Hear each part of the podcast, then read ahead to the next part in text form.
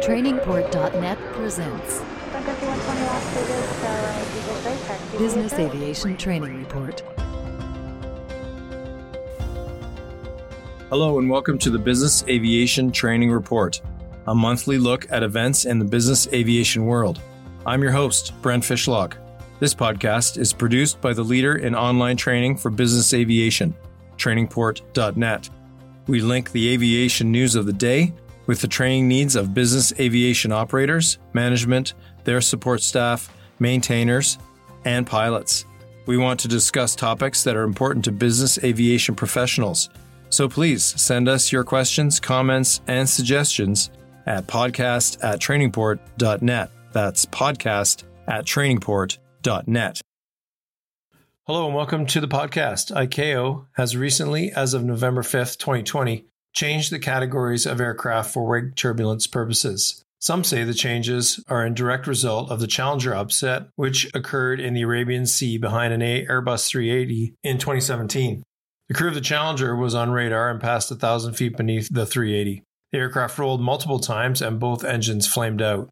The crew got one engine restarted and diverted. The aircraft was bent beyond repair, and there were many injuries on board as well. Wake turbulence is a threat anytime the aircraft is airborne and sometimes when it is not, such as on the ramp near a helicopter. Wake turbulence is not only a consideration during takeoff and landing phases, as the Challenger occurrence proves, but the new ICAO wake turbulence categories, or RECAT, they call it, are designed only to apply in the takeoff and landing phase. For en route wake, a consideration is that aircraft navigation systems are so accurate that aircraft pass each other on virtually exactly the same track. I've told this story before on a previous podcast, but I was coasting in from Hawaii to North America and another aircraft was catching us a thousand feet below. They had been slowly gaining on us all night from Hawaii. As they flew underneath us, our radar altimeter became active and gave readings of the distance to the aircraft below until the pass was complete. The width of a narrow body airliner is about 12 feet, and our tracks were close enough to activate our radar altimeter. The old weight categories were just because you might come into contact with the old categories in some countries. It was uh, starts with light, indicates an aircraft type with a maximum certified takeoff mass of uh, 7,000 kilograms, 15,500 pounds or less. Medium was from uh, 136,000 kilograms, 300,000 pounds, but uh, down to 15,500 pounds, or the, the top of the light category. And then heavy refers to an aircraft type with a maximum certified takeoff mass of 136,000 kilograms, or 300,000 pounds or more. However, there is or was an exception, which is the super category, which is the Airbus A380 800, which is about 560,000 kilograms or approximately 1.2 million pounds. Here are a few occurrences that have happened recently. Qantas Flight 94, which was a 380, departed from Los Angeles International Airport in June of 2018. Less than two hours into the 16 hour flight to Melbourne, Australia, the A380 descended for 10 seconds while flying at 30,000 feet. The incident was a result of Flight 94 flying through the wake turbulence generated by another Qantas A380, Qantas Flight 12, which was flying 1,000 feet above and 23 miles ahead of Flight 94. At altitude, data suggests that vortices sink at a rate of 300 to 500 feet per minute and stabilize at about 500 to 1,000 feet below the flight level of the generating aircraft. November 2008 saw a Learjet crash in Mexico City, killing all on board and many on the ground after encountering wake turbulence from a 767. The investigation stated that the plane did not slow down to the required speed as instructed by the air traffic controller. This brought the aircraft closer to the Mexicana 767 300. After the speed reduction clearance was given, the crew waited more than a minute before starting the reduction. Weather at the time was clear and calm, which helped maintain the wake vortices. Incident data shows that the greatest potential for a wake vortex incident occurs when a light aircraft is turning from base to final behind a heavy aircraft flying a straight in approach. Light aircraft pilots must use extreme caution and intercept their final approach path above or and well behind the heavier aircraft's path. We fly lots of visual approaches in clear weather, and we are trying to get on the ground as quickly as possible for many reasons. Keep your head in the game right until the engine shutdown. Wake turbulence can be experienced on the ramp by way of helicopters. Helicopter wakes may be of significantly greater strength than those from a fixed wing aircraft of the same weight. The strongest wake can occur when the helicopter is operating at lower speeds of 20 to 50 knots. Don't be reliant on the size of the helicopter only for wake generation, as the number of main rotor blades the helicopter has affects the size of the wake. A mid-size helicopter with two blades will produce wake as strong as that of a heavier helicopter because a two-blade main rotor system produces a stronger wake than rotor systems with more blades. So what are wake vortices or wake turbulence? All aircraft generate wake vortices. When an aircraft is flying, there's an increase in pressure below the wing and a depression on the top of the airfoil. Therefore, at the tip of the wing, there is a differential pressure that triggers the roll of the airflow aft of the wing. What are the characteristics of wake vortices? This is from Airbus. The active part of a vortex has a very small radius, not more than a few meters. However, there is a lot of energy due to the high rotation speed of the air. Okay, let's talk descent rate. In calm air, a wake vortex descends slowly. As an order of magnitude, in cruise, it could be a thousand feet below and behind the generating aircraft at a range of 15 miles. EASA says this could be as far as 25 miles behind a heavy aircraft. In the approach phase, the descent is usually limited to around 700 feet. However, depending on weather conditions, the descent rate may vary significantly and may even be very small. One of the key factors affecting this descent is the variation of the temperature with altitude. A temperature inversion limits the rate of descent. Okay, let's talk decay rate. One important parameter of a wake vortex is the decay of its strength over time. The decay rate varies slightly from one aircraft type to another. In calm air, due to low external interference, decay rate is low. What about ground effect? When the aircraft is close to the ground, less than a wingspan, the two vortices tend to drift out from the runway centerline, each towards its own side at a speed of about 2 to 3 knots.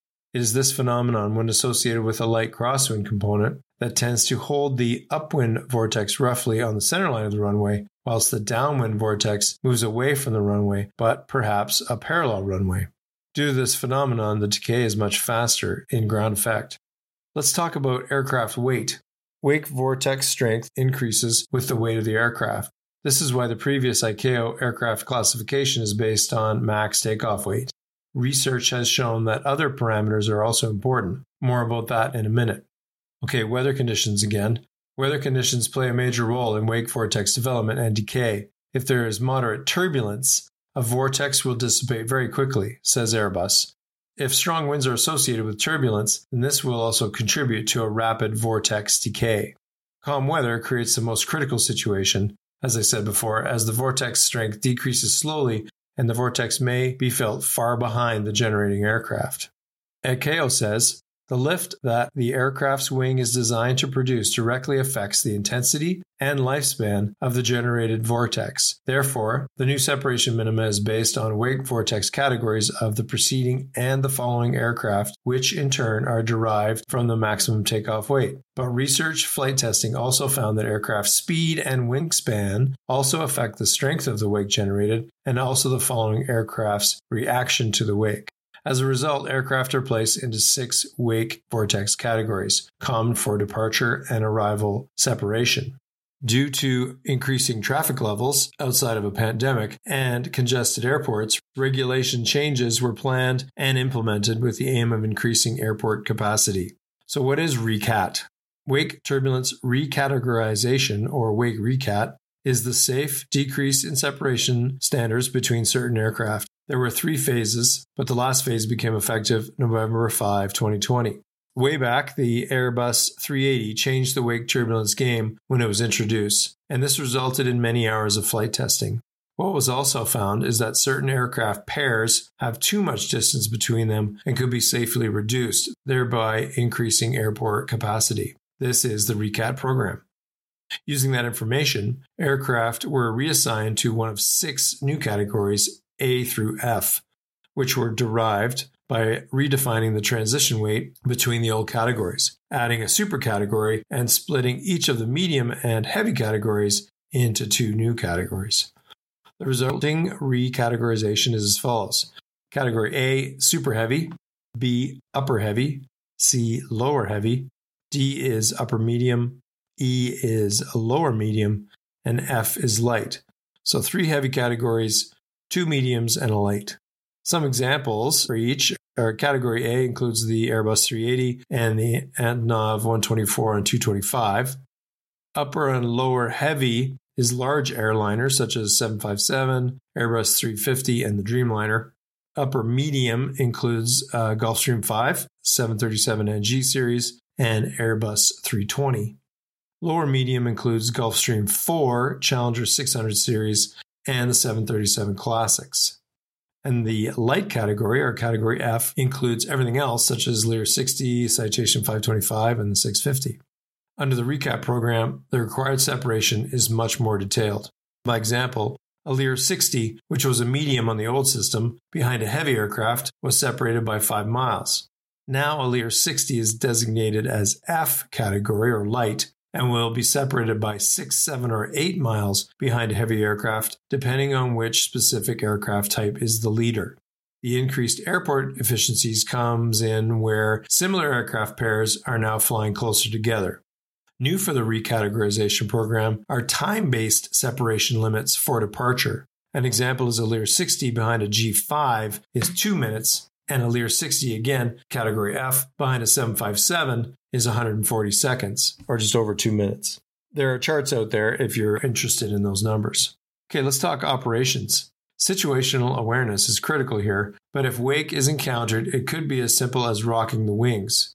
Airbus research says to release or guard the controls only and never use the rudders. One jolt may be accompanied by more turbulence, so always be prepared to go around. Accidents have happened where the crew encountered a small amount of wake on approach but continued the approach only to lose control close to the ground. What are some pilot procedures with regards to turbulence? Fly a stable approach. This is important for many reasons, as we all know. Larger aircraft in front are probably flying the glide path, so smaller aircraft can choose to fly slightly higher to avoid a wake encounter. Take the wind into account. Always have a plan to go around if necessary. Fly the assigned speeds as ATC is providing separation and requires those speeds to maintain separation. Watch for the previous aircraft's touchdown point or liftoff point on the runway. Minimize your time on the runway after landing so ATC can maintain separation. For en route wake, use all available resources to maintain a safe distance. Wake can exist 25 miles behind large aircraft. Watch out for crossing traffic. If you are operating in oceanic airspace, use slop. Okay, let's change gears for a moment. In the news is a segment of the podcast where I talk about other happenings in aviation. Getting a coffee can be a great way to manage fatigue, but it can also expose the aircraft to a level of risk that may not be evident. On February 6, 2019, an Airbus A330 on a scheduled flight from Frankfurt to Cancun, Mexico, was west of Ireland when a cup of coffee was spilt on the left side avionics control panel, or ACP. After 20 minutes, the ACP became very hot and emitted an electrical burning smell. When the right side ACP also began to malfunction and the left side unit began to emit smoke, the resulting communications difficulties were such that the captain could only hear radio communications through the first officer's speaker. The audio control panel on the FO side started to melt a button on the panel. With the smell of burning electrical and some smoke present, the crew alternated between using oxygen, so one crew member was always using oxygen. The crew diverted to Shannon. The aircraft manual states that Airbus highly recommends that flight crews put and store all objects in their dedicated area of the cockpit. In other words, cups in cup holders. The investigation found that, quote, the size of cups used by this operator on this route made it more difficult to take cups in and out of the cup holder, unquote. So pilots did not generally use the cup holders. The investigation also noted that a lid properly secured on the top of the cup may have reduced the amount of liquid spilled on the console. If you spill a liquid on a panel and nothing happens, this is not a guarantee that no damage has occurred. Flights have had smoke in the cockpit many days after a liquid spill that was not reported. You must report the spill or risk a future flight having to deal with it. I've seen photos of avionics that have had liquid spilled on them, and it's amazing they continued to work at all. That's it for podcast 25. Have a great day. That's our podcast for today. Podcast notes will be posted on our website at trainingport.net. Click on podcast. We aim to discuss topics that are relevant to business aviation professionals, and we would love to hear your suggestions for future podcasts. You can email us at podcast at trainingport.net. That's podcast at trainingport.net. This podcast is brought to you by trainingport.net, leader in online business aviation training. Don't forget to rate us on iTunes. Subscribe to this podcast so you'll never miss an episode. I'm your host, Brent Fishlock. Have a great day, and thank you for listening to the Business Aviation Training Report. For more information on each episode, visit us at www.trainingport.net slash podcast. Trainingport.net, helping business aviation professionals excel.